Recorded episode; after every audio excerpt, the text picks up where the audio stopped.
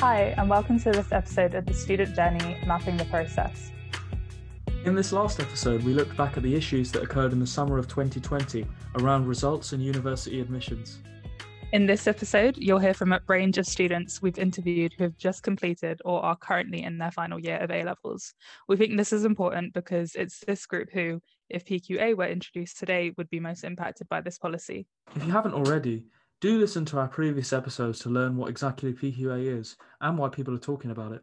This train terminates at Stratford. So, over the last few months, I had the pleasure of interviewing a range of students across England who responded to a call for participants to talk about post qualification admissions. It was really wonderful to hear firsthand the varied opinions and attitudes towards our current university admission system, and it was great to hear the vision students had for education more generally. And before we get into the main themes, let's have them all introduce themselves.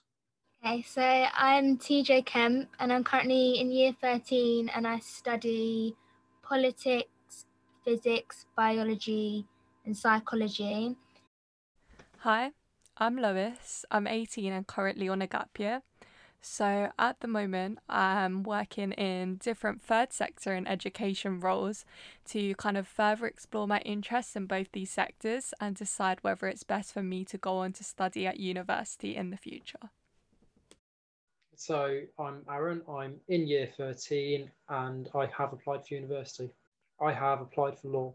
Yeah, so I'm Aidan. I'm currently in upper sixth, um, studying A level maths, further maths, chemistry, and pre U Chinese. My name's Aaliyah. I am 18 years old. I'm in year 13 and I have applied to study at university. My name's Imran. I'm 18 years old. I currently attend St. Angela's and I'm in year 13 and I'm applying to university also. I'm Zandi. I'm in year 13, so second year of A levels. I have applied for uni mostly for international relations. It's a bit different at my different unis, but yeah. So, when talking to students, we found that the most prevalent points were around logistics and fairness. Logistics and structure are being used extremely broadly here, but basically, they cover both the time in which students have to prepare, but also the reassurance that comes with getting everything done early as a result of this. Compared with now, where there's sometimes a bit of uncertainty that students feel as they hold their conditional university place. What was great about these interviews is that students were really willing to be open about how these different effects of PQA would impact them. Similarly to the reports that called for PQA, the biggest argument in favour of it amongst students was fairness, with inaccurate predictions and teacher bias being mentioned the most. Me and my friends, when applying, so I think we were one of the only schools in our area to do mocks as soon as we came back in September. So I know that our predicted grades are quite accurate, but for people mm-hmm. applying from other schools, probably less so because they haven't done mocks. Mm-hmm. So I think people would prefer the post qualification application because um, mm-hmm. they're more accurate, like mm-hmm. to what you can actually get. So yeah, I think quite positive. I think some schools may decide to predict their students higher than they actually deserve, but that is speculation on my part. Mm-hmm. Because I go to a state comprehensive school, we were quite good with our predictive grades. But I've got friends who attend a grammar school and they've said their predicted grades were higher than they were achieving. Mm, okay. One negative of applying before your exams is that you don't actually have your grades. And in that, a lot of schools tend to over predict just so you get the offers and the interviews. Mm-hmm. I guess if you don't actually make those, then you're out of a uni place. So what I found interesting about that is um, over prediction is discussed just as much as under prediction. Normally, the idea of fairness and uh, students from disadvantaged backgrounds being under predicted kind of takes over as the main argument. But it's really interesting that students themselves um, recognize or believe that there are schools that are being a bit more strategic and over predicting their students in the hope of gaining more offers.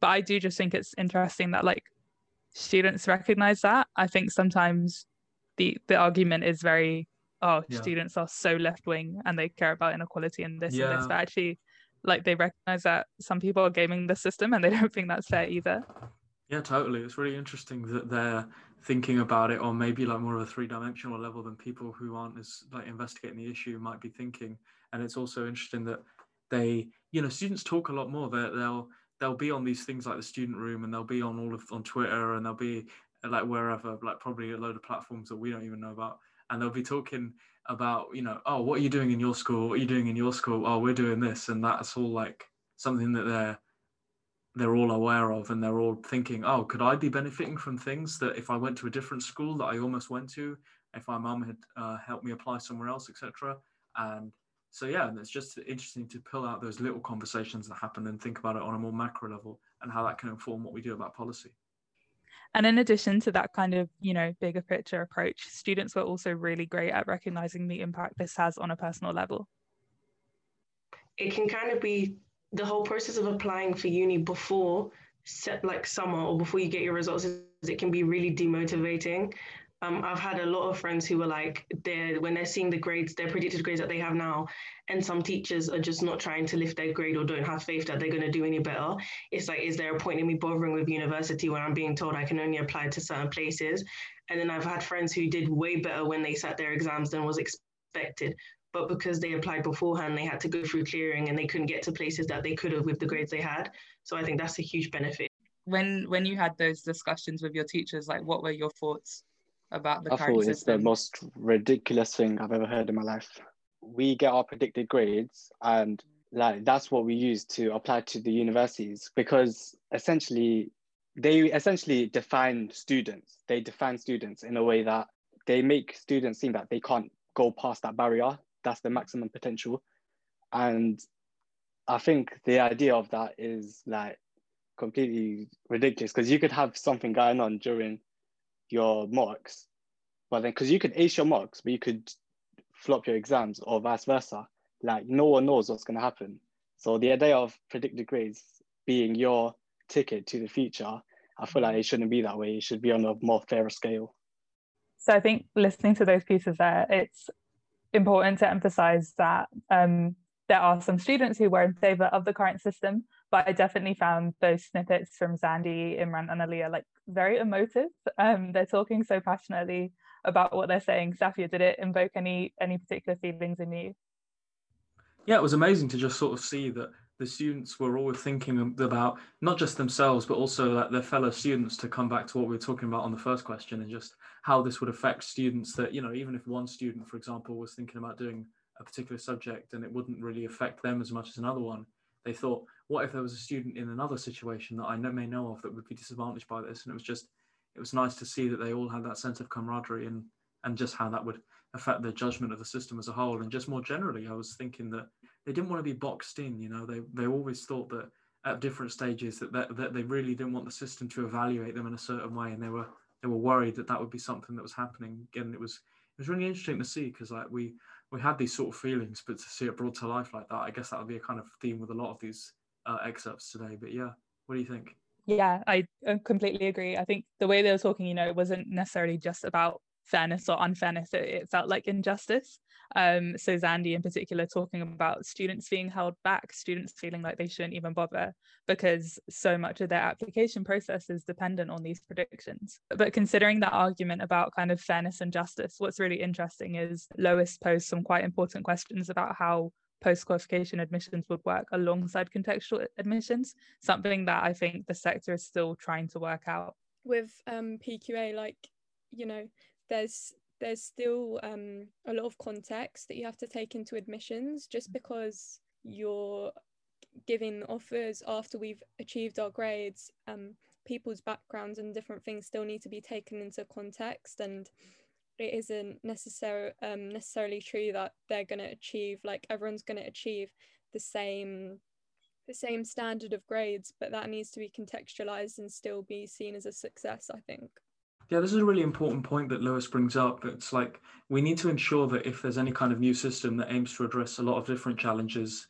that PQA aim to address, that we don't also lose sight of how contextual admissions is very important at the moment for helping a lot of students from disadvantaged backgrounds get high, access to high quality education. And we don't want to reform a system, but then create a further additional problem as a result of that.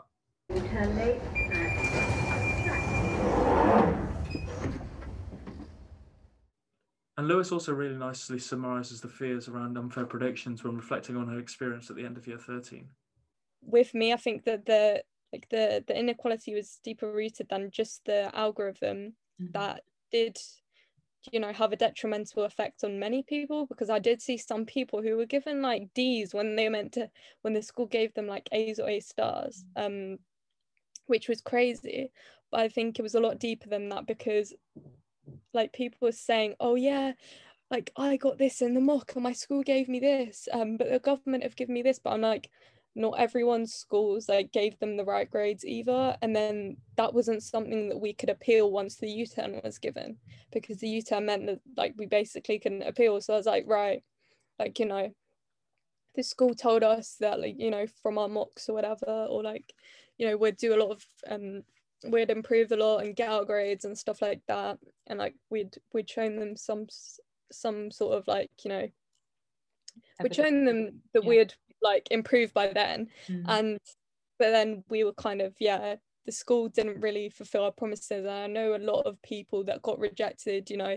I, I was kind of heartbroken for some of them because you know people wanted to go to you know top unis like some one of my friends that she wanted to go to cambridge and then the school didn't give her so she kind of couldn't go. They got rejected and like a lot of other people with their top like unis in london and stuff they had to kind of rethink their plans and like were calling up clearing like you know for hours and stuff like that. So i think that at least for me i had a year but still like you know, I was thinking about doing the autumn exams, but it, it wasn't really enough time. Mm. And then now I'm like, oh, if I'd have said I'm doing the summer exams, like they're not even happening. So that's a whole another thing again. But there's a lot of different circumstances, like especially for me, I was like um working um a lot, like and I was like, oh, it's fine. I'm working my mocks, like, you know, um, both days on the weekend. And I was like, I, I quit my job just before the pandemic in February because I was like, oh, yeah, um, you know, I'm to focus on my A levels now because my teachers are like, yeah, you're to get your A's. Like, I'm to like bang out all this revision on the on the 12 hours that I would normally spend at work. I would do my revision for those hours up until the exam. So I was like, things like that weren't taken into account that I would have those 12 hours extra that I spent stacking shelves in Sainsbury's. Um, and would instead and like people don't see that like other people um, who weren't kind of for example working for example and were already spending that time on revision it should be taken into account that people had other things people had personal circumstances. So to add context to what Lois is saying I think it's important to highlight that um, reflecting on our previous episode where we spoke a bit about uh, the kind of centre assessed grades which were used in the government U-turn in, instead of the algorithm. It's important to note that Lois was disadvantaged by those centre assessed grades um, and really highlights here the kind of teacher bias that exists within our system. Yes, an algorithm is really bad and um, essentially really disadvantaged students, but that doesn't mean teacher predictions are always fair. Um, I don't want to use this as an opportunity to slander teachers because actually, you know, I in most cases respect their professional judgment. I think they do a great job, um, but students do again feel very hard done by um, in in their schools when it comes to making a decision about their potential attainment at one present moment. And I think again, Lois really highlights how different that that present moment when the prediction was made was or you know when she was doing her mocks in comparison to what what would be the case in in the kind of final exam. Yeah and it really brought home as well when we were listening to the uh, latter part of that and hearing about her um, taking the work at sainsbury's and how that affected the um, her sort of journey through a levels. It's always worth mentioning that there's lots of students with many many different circumstances and the, these things it's very important that any kind of new system going forward needs to take them into account and and understand how um, this would this would affect their journey there. But like the obviously this year especially it was it was not taken into account in the same kind of way and and, and not really not some it's obviously something that's quite difficult to measure i suppose in a way that where we're trying to fit what a sort of one size fits all thing to to evaluate things fairly. But at the same time that you you do sort of wish there had been some way for um, there to be more input and, and recognize the contribution and the different uh, level of um, involvement that different students could have in this unique year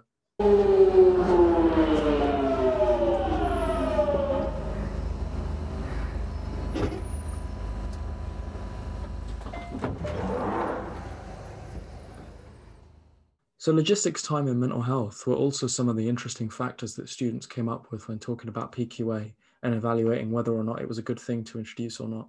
So yeah, I think it would be better because you'd probably be a bit more clear on what you wanted to do after you've got your grades and stuff. Um, and I think it would be like less stressful because like you don't have the anxiety of like waiting to see if you've got into the university in the first place. Mm-hmm. Thinking of like your friends at school, do you think they would all say the same thing, or do you think they'd have different opinions? Yeah, I think they'd like have the same opinion as me because I think they were in the same position as well, where it happened quickly, mm-hmm. um, and where they had to yeah, it was a lot, and we had to like judge it off the website more so than mm-hmm. visiting the actual universities themselves. So mm. yeah, it was quite a lot of pressure, and I think it'd be less so if it was done later. Yeah. Mm-hmm. You could also go through the system and then realize that you want to apply for something else, or like the route is just basically I feel like the fact that you're making such a big decision at such a young age is crazy. I had a moment the other day where I started considering if I should have applied for geography, and I'm so passionate about the course that I applied for and know that I really will enjoy it. But then I start considering other things. So I just feel like the process in itself doesn't allow sort of like flexibility or, I guess, room for for any change. It's quite rigid. I've got siblings that have gone through the university process, the education system, but I wanted to take it on myself. I wanted to, because at the end of the day, it's my choice, it's my decision. So I wanted to try and go through the process by myself. Obviously, I would ask if I needed help, but I wanted to focus on myself. And I just found it really difficult because, like, it is so condensed that how what you need to put the conditions that you need for everything. And like even even as simple as saying picking what unis you want to go to because there's so many things you need to consider which i did I, at the time i just did not realize like for example different unis do different modules of different subjects and the different subjects are different subtopics of like there's so much for it of it that you really struggle if you went through it by yourself so What's also interesting is Aaron, who you'll hear next, also points out the, the stress that this system has or sorry, the stress that um, a, a post qualification system would have on those who are involved in the admissions process but aren't necessarily students? Well, for as I said, it's the fairness argument, mm-hmm. but I do like the current system in mm-hmm. that, say, Oxbridge medicine applicants apply early so they can have their interviews in December, mm-hmm. and then everyone else they can apply at pretty much any time they want up until the January deadline, which has now been extended. Mm-hmm. So I do like this system, but I do see the arguments for post qualifications admission in the fact that you're not messing around with predicted grades. For example, your predicted grades may be BBB, but you could walk out with AAB and go to a uni with higher entry requirements under a post qualifications mm-hmm. admission. So what was really interesting about those snippets is students are super aware of how much they need to do as part of the application process and how little time in which they have to do it. I thought Imran was really good at get, giving an overview of, you know, the fact that some students do get support with the system. You know, they do have older siblings who have been through the process, or even parents or, you know, teachers who are very experienced in supporting students through this. Um, but if you are a complete beginner or you don't have as much support or guidance, it really is a lot to do in the amount of time available. Yeah, I completely agree. And thinking back also to what TJ said, it was really interesting to think about the differences, especially in a year like this, where the lack of ability to visit a university in person um, and and really get a kind of sense of it, as well as just you know the sort of anxiety of waiting, you know, to see if you could even get into the university in the first place, and how under PQA that would be mitigated and perhaps be beneficial to students who in an, in uh, under the current system would be worrying about that kind of thing a lot. It's really interesting to think about that. It's also really interesting to think about the motivation aspect for students, such as having a new system might be better in terms of the decision making and in terms of the organization logistics, but could it really prove demotivational to students who often find it beneficial to have exams as a goal to work towards? I guess in terms of pros, you get all the stuff out of the way before your actual A levels. Um, I mean, it's kind of the system that's been going in place for well ever since I've heard about UCAS.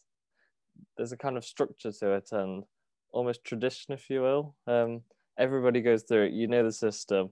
it's all out the way before I don't know January whenever you sit your mocks and then you kind of progress onto your mocks and then A levels.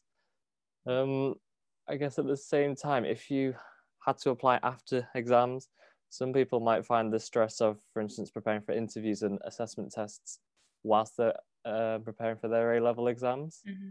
And some people might not want to prepare applications and things straight after they finish their final exam. Maybe instead, you know, go off and do whatever. But mm-hmm. I guess exam uh, uni applications might not be at the top of the list. Yeah. And I guess even with the goal of exams, I think a lot of people feel that extra bit of motivation and they've got a yeah. target to aim to. Whereas I know that over virtual learning, um, you get a lot of people who kind of like slow down and kind of can't be bothered sometimes. Mm. I like the fact that it's kind of something to look forward to. So, like you've applied and you hear back from unis, but it can be give or take. So it's stressful and exciting. Um, but there's not really that much that I like about the current system. So I mean, I mean, despite how stressful it could be, um, and all the reasons that Imran like clearly outlined, I would have to say it just forces you to get it done. Um, I mean, if we had a longer time, um, to sort of figure it out, I mean, I don't. I feel like there's a balance, right? That you need a good enough, like not too long, but not too short. And I feel like with my deadline, because I applied for the earlier deadline, it meant that like I had to just get it done and out of the way. And I ended up, by the time I properly started, I probably did it in three weeks, three, four weeks. That to me like doesn't sound like a long, a long time, but it meant that I just had to get it done and had to finish it. Whereas when you keep in mind, you know, the the January deadline for me because I was applying for the early one, that sounds so far away, and so you don't really start looking at your application or thinking about uni until you realize you have to get it done. Um, so when you look at the deadline, I mean, it ensures that you get it done. What was interesting to note is that, you know, they were quite positive about the current system in that it it motivates students to work towards a goal, whether that's a university offer. Um, having a tight deadline can really encourage people to get get things done on time. And I think a concern is with the PQA system, it encourage students to have that drive and and if that's not the case you know what what could be put in place to ensure they have that support they have that motivation they have that yeah that drive to to really work towards a goal?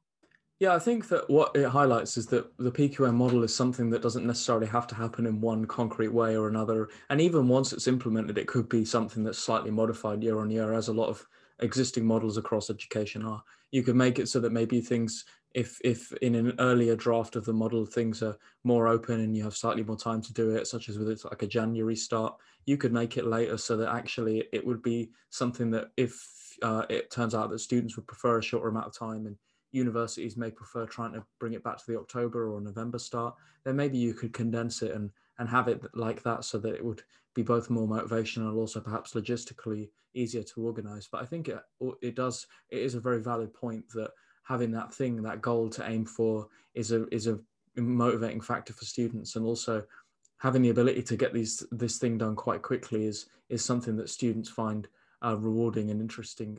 As for all the flaws of the clearing system currently, there is something nice for students about being able to get an offer and a, and a university place and a, a, brand new chance at a future in a very short um, period of time, even if it is a flawed system. So I was going to say, I totally agree with you. It's a system that students seem to like, um, but it may not be a good enough reason to kind of keep the current system. So I do hope people are really considering how that that motivation can be kept in on PQA. One of the things you brought up was, you know, a potential later start to university, um, and that is something students did discuss. I think it might be a bit hard logistically to do that in the sense that just the first year start in January and then everyone else is starting in September.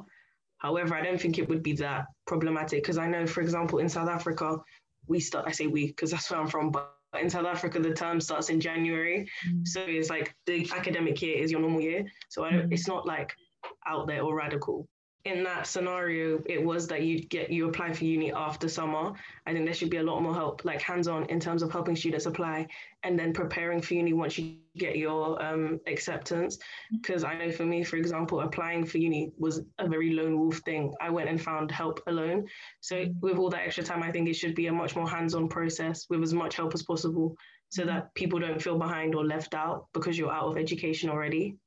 It's quite conflicted. I do you think it would increase fairness, but it would also be a logistical nightmare in many ways, which was my second thought. So I don't know how practical it would be.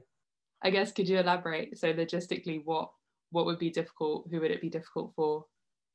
I think it would be difficult for both students and universities if you mm-hmm. think you're all getting your results at the same time. So you'd want to be applying as quick as you could and then universities would have a flood of applications to consider in the space of about a week. Mm-hmm. I mean, that doesn't sound like a bad idea, does it? Um, there's no, I mean, I guess the only reason why I can imagine people having a problem with it is because they're so used to the fact that we start earlier. Mm-hmm. And so if we always just started in January, I just initially thinking I don't really see an issue with it. I mean, it also could act as a sort of like safety net when we think about the current climate we've been in and perhaps how long it will take for us to sort of finally get out of this sort of this space that we're in right now with you know covid and schools and exam cancellations. Um who knows if exams are going to be cancelled again next year? Um and so with things starting a little bit later then it means that you know there's more sort of time to sort things out. Um you know exams could be pushed back and then you can still go through the same system. Hopefully you know it's a little bit fairer and then you go to uni in january. Like i don't really see a harm in it um, I don't know. What do you think, Imran? Yeah, you know, I completely agree with that time thing. Like, for, for example, that COVID thing with exams being delayed, like you don't know what can happen. So that is actually one good thing. And another thing is, you could say that having that, what I guess, five months of like post exam stress, you can you have that chance to sort yourself out, like to prepare for your uni and to make sure, because you know how Leo was saying that she didn't know whether to pick geography or to pick another subject. Like she was in a really big dilemma. Like you still have that time to focus on yourself and you still know what you want to do in the future. And you can really spend that time on just evaluating everything and moving forward. This station is London Bridge. Change here for the Northern Line and National Rail Services. Well, of course, we now know that exams have been cancelled since the time of recording those interviews. Um, and that's been something that was quite a seismic thing for a lot of students in their year group. Was there anything that surprised you, Eireann, when interviewing these students and thinking about what they were saying? Yeah, so I think I think quite a few things surprised me. First, firstly, how many students were just willing and eager to come forward, and I think it, it shows that students in this age group are really excited to talk about education and are really kind of active in talking about the things that impact them. Um, I think I was also quite interested to hear that they were thinking beyond themselves. You know, what what does this mean for universities? What does this mean for teachers? You know it's not it's not just us being impacted by this policy. And finally i think that it was really nice to see how much fairness means to these students. Um, i don't know if this is a generation z thing or z or whatever they're called you know i don't really want to place values on people. Um, but it was interesting how much fairness came up in in both terms of you know over prediction and under prediction um, it's very clear that students want a education system and probably a society uh, in which things are done fairly equally or you know just. Um, so i think i think that's interesting and i think it's a very interesting year for for these students to to be thinking about that with you know so many decisions about how exams are graded and awarded. But all in all really enjoyed the discussion. All change please. This train terminates here. All change so we really enjoyed making this episode, and I think it really emphasizes the need for student consultation and involvement in changes that affect this group. We'll now end with this amazing point from Aliyah and Imran. I feel like conversations like these are really important because, especially as young people, we're so used to just kind of being really passive in our education. And so we can, you know, we go in, we enter this stage of life where we have to make these decisions and just accept it for the way it is. But that doesn't necessarily mean it's right because we have a lot to complain about. Um, yeah, okay, there may be some positives, but we there's it is essentially flawed. Um, and so conversations like this enable us to sort of reimagine what it could look like and hopefully encourage some sort of change or transformation in it. I mean, it's not impossible for things to change. And yeah, I mean, even yeah, there's so there's so much I could say, and I'm I'm sure there's a load of other students and adults that will have a lot to say of it as well. But I mean, we need to continue these conversations so that we can actually like push for it to be reformed a little bit. Thanks for listening to the student journey mapping the process. You can support the podcast by following us on Spotify, Apple, YouTube, or wherever you get your podcasts from. Please also follow us on Twitter at Student Journey One and on Instagram at Student Journey underscore podcast. And we will see where the journey goes in our next episode.